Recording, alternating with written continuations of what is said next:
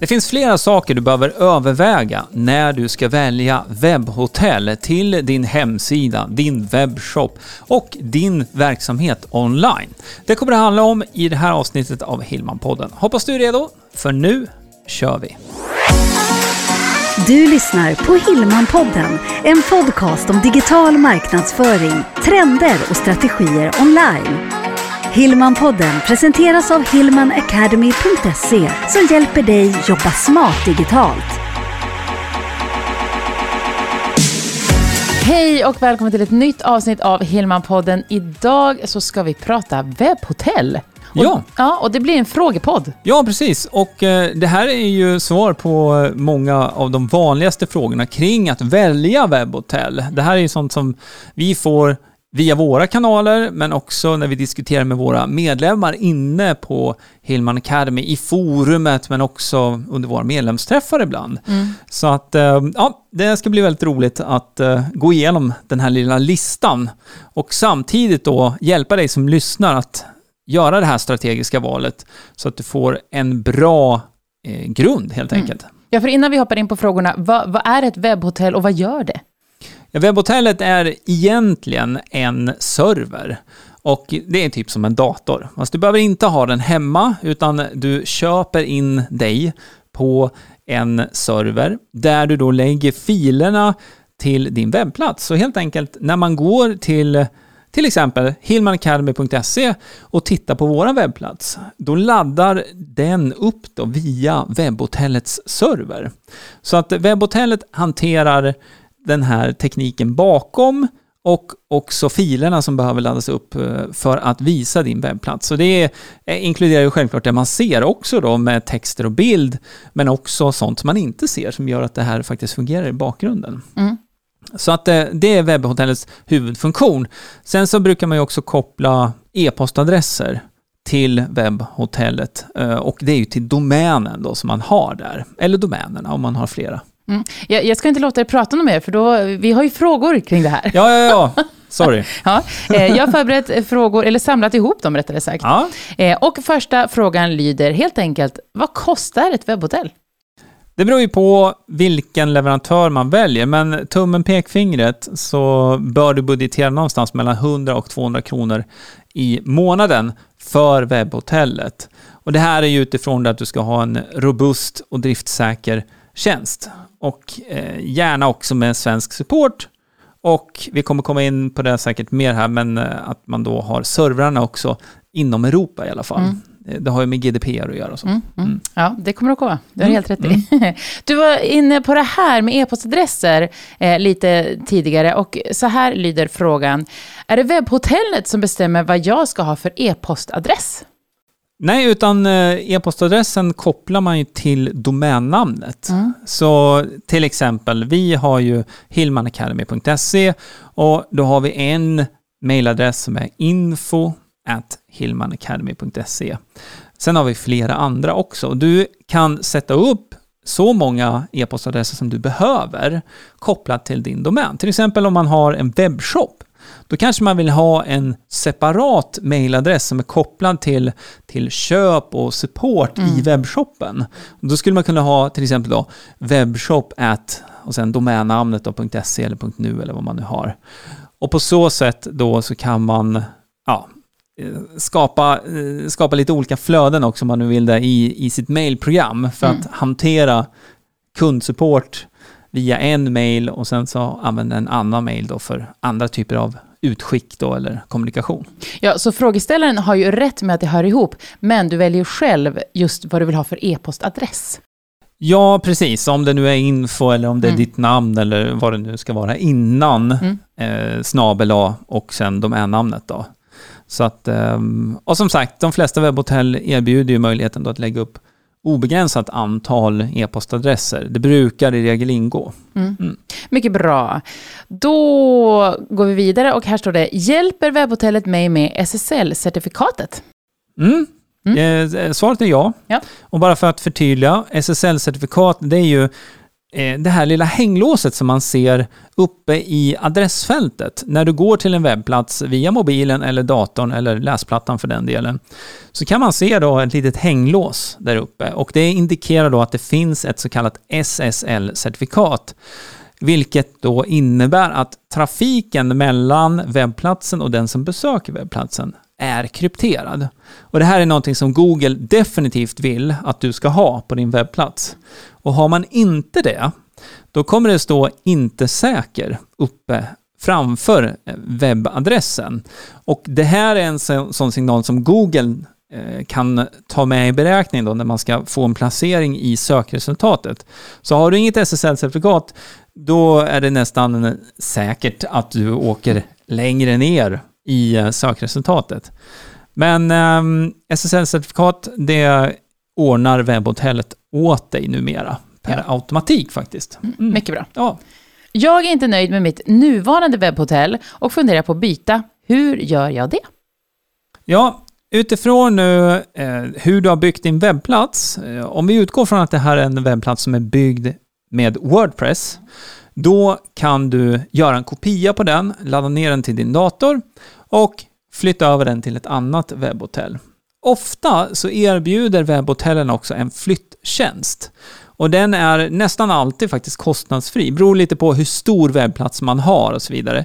Och eh, ibland kan det vara så att man får hjälp med flytten av webbinnehållet, eh, alltså hemsidorna man har. Men att man får flytta e-postinnehållet eh, själv. Då. Det är lite olika beroende på leverantör. Men det går definitivt att flytta från ett webbhotell till ett annat när du har byggt din webbplats då med Wordpress. Mm. Hur är det med webbhotell och GDPR? Du var ju inne på det lite tidigare. Ja, och då finns det ju några saker man ska tänka på där just för att uppfylla GDPR. En sån sak, det är ju serverns plats rent geografiskt. Och eh, eh, det har ju att göra med då att om vi nu är inom Europa och håller oss inom Europa, då kan du använda i praktiken vilket webbhotell som helst. För då kan du uppfylla den delen av GDPR. Är det däremot så att man eh, väljer att använda ett eh, amerikanskt webbhotell, om vi tar det som exempel, så bör man kontrollera då att det webbhotellet i sin tur har rätt typ av, eh, vad ska man kalla det för, certifiering då, för att uppfylla de här kraven kring GDPR. Och det har att göra med hur man skickar uppgifter, och framförallt personuppgifter då, mellan EU-länder och icke-EU-länder. Mm. Så mm, det är en sak som man ska kontrollera. Men du kan ju helt eliminera det här om du väljer något svenskt webbhotell, mm. för då är det ju servrar som finns i Sverige. Ja. ja. Tydligt och, och bra. Mm. Ja, eh, mitt webbhotell erbjuder en hemsidelösning. Är det ett bra alternativ? Det här hänger nog ihop med eh, en så kallad sitebuilder. För många webbhotell erbjuder en egen lösning mm. där du kan bygga en eh, webbplats. Då, mm. Och då kanske de har lite färdiga mallar som man kan utgå från och så vidare. Och det skulle jag säga, det är inte en bra lösning. För att då har du i praktiken byggt dig fast på det webbhotellet. Jag pratar lite om det här, vikten av att man har då eh, ett webbhotell som är dels driftsäkert eh, och pålitligt, bra support, men också att man använder sig av modern teknik så att din webbplats laddar snabbt, all, allting fungerar som det ska på ett smidigt sätt. Och eh, om du bygger med en sån här sitebuilder som då ett specifikt webbhotell har, då kan du inte flytta den webbplatsen någon annanstans på ett enkelt sätt.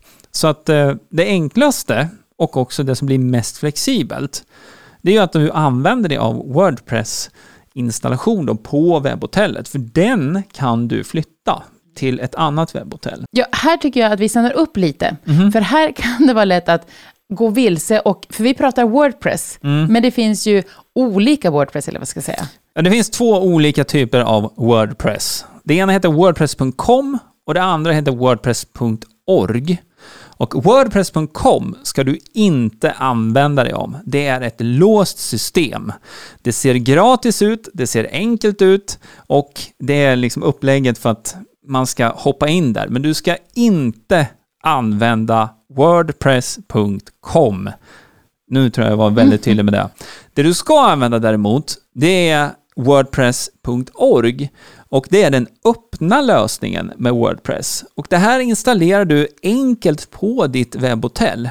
Då finns det oftast bara en knapp man klickar på. Mm. Jag vill ha en hemsida i Wordpress och så klickar man där och då installeras den här öppna, fria versionen av Wordpress som gör det möjligt för dig sen att bygga på med det designtemat du vill ha, med de tilläggen och funktionerna du vill ha.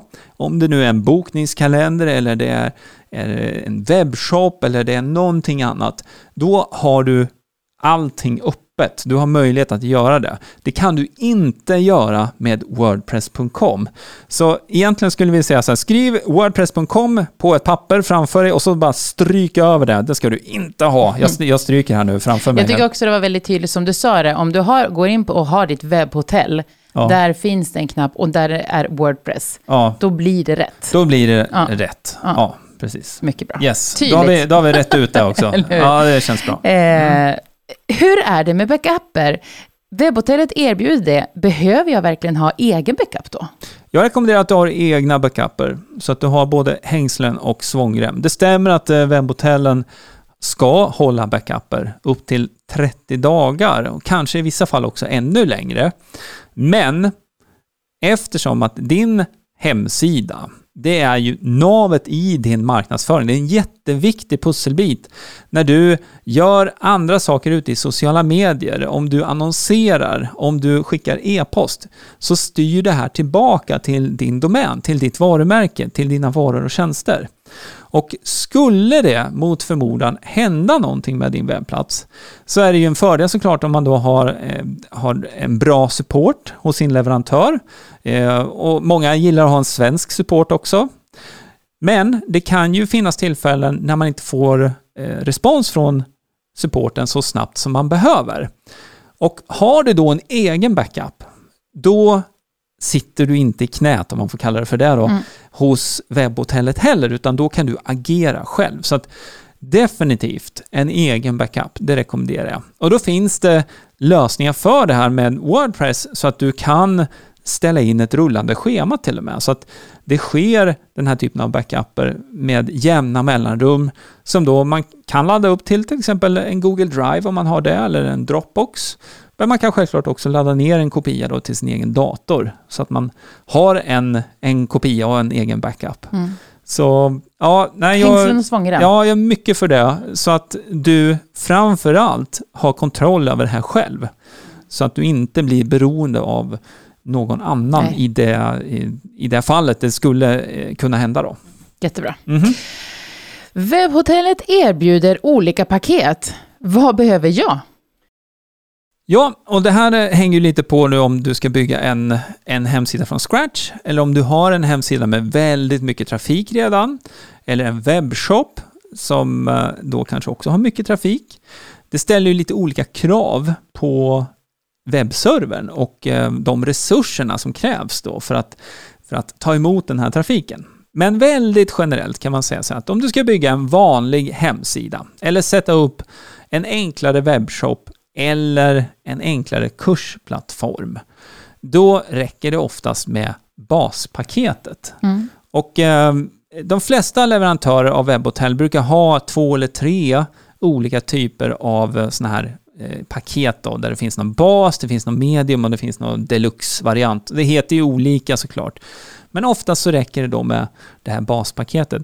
Och eh, jag skulle säga eh, den största skillnaden mellan de här paketen brukar vara utrymmet på servern.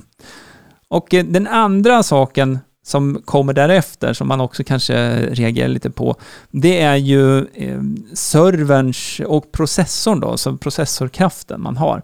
En vanlig dator, nu ska vi inte gräva allt för djupt i det, men en vanlig dator har ju då en hårddisk och sen så har man det som kallas för ett arbetsminne då, eller ramminne.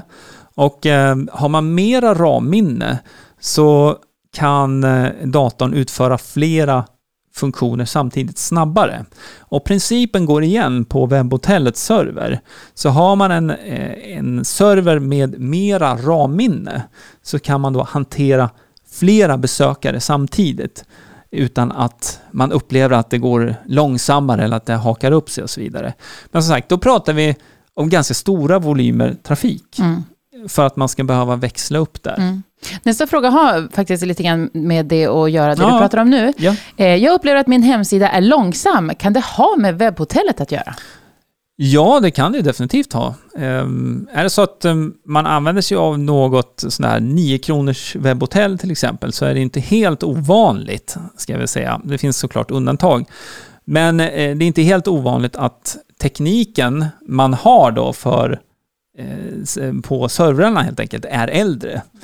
Eh, det säger sig självt, det kostar pengar att ta, liksom, uppdatera serverparken och eh, hålla det här uppdaterat löpande. Så, att, så att där blir det lite vad man, det man betalar för, det får man också.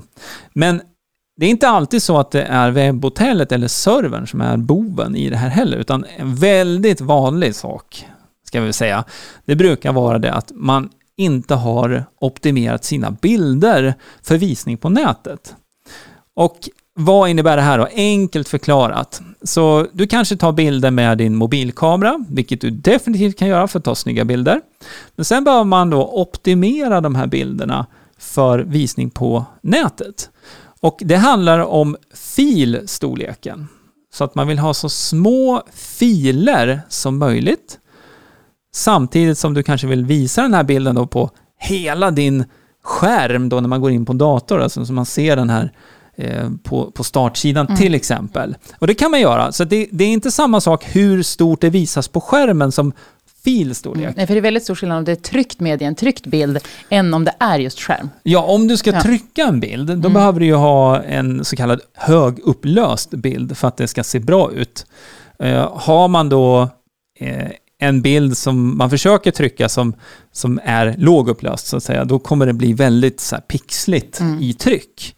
Men på en skärm blir det ju inte pixligt på det sättet, utan där handlar det om att optimera bilder. Och då finns det, om man använder sig av Wordpress, så finns det också tillägg man kan använda sig av för att optimera bilder som redan är uppladdade på webbplatsen.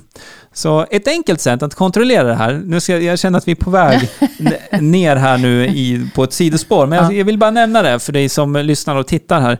Det finns en tjänst som heter Page Speed Insights från Google som är helt gratis att använda. Där kan du knappa in ditt domännamn och då få en liten uträkning på hur snabbt din webbplats laddar. Och där kan man också se lite grann vad det är som gör att, Mycket att bra. sidan laddar eventuellt då långsamt på mobil eller på dator. Eh, vi ska börja runda av, men jag vill inte att man ska gå härifrån och tänka att jag fick ett jättemycket bra tips på hur jag ska tänka, Mm. men av alla alternativ, vem eller vilka kan leverera det här? Och jag tänker ett eller två. Ja, eh, då, då väljer jag två faktiskt. Och eh, då skulle jag säga Loopia, Loopias webbhotell. Eh, det är eh, ett väletablerat, har funnits länge i Sverige och även ute i Europa numera. Och eh, de har bra support, de har bra servrar och det är driftsäkert. Det andra alternativet som jag vill nämna, det är Oderland. Oderland, de har också funnits länge i Sverige. De har väldigt bra support, de har snabba servrar, de har de här sakerna som man vill ha i Mm. Och det vi har pratat om idag. Det vi har pratat Egentligen. om idag. Så där har du två alternativ. Loopia och Oderland. Mm. Och ehm, ja, då kan man gå och jämföra lite grann där och se de olika paketen. Men som sagt, är det så att du ska bygga en vanlig hemsida, då är det egentligen det här baspaketet som är intressant egentligen då, eller standard. Mm. Och sen så utifrån om du har en större webbshop eller en större plattform på något sätt, då kan det vara aktuellt att titta på de större paketen då. Men det är aldrig några problem att uppgradera om man, om man behöver. Så att eh, man kan börja på en basnivå och sen så gå därifrån. Jättebra. Då ska vi runda av Mm. Ja. för idag. Eh, vi är så glada över att du lyssnar och att du tittar, för vi finns ju numera även på YouTube med Hillman-podden. Jajamän. Visst. Och är det så att eh, du inte redan gör det, prenumerera gärna på podden, klicka gärna tumme upp på den här videon på YouTube och klicka på prenumerera-knappen och klockan, för då får du en avisering nästa gång vi laddar upp en sån här video som hjälper dig jobba smart digitalt. Men vi sänder ju också live på Ja. YouTube lite då och då. Och är du då prenumerant och eh, har aviseringarna igång, då kommer du få en liten sån här pling när det är dags för nästa livesändning. Och då kan vi ju prata med varandra fram och tillbaka också, vilket är superhäftigt Ja, faktiskt. verkligen. Yes. Så tusen, tusen tack för idag. Ja, Ha det jättefint. vi hörs! Hej! Hej! Hillmanpodden presenteras av hillmanacademy.se Utbildning och coaching online för dig som vill jobba smart digitalt.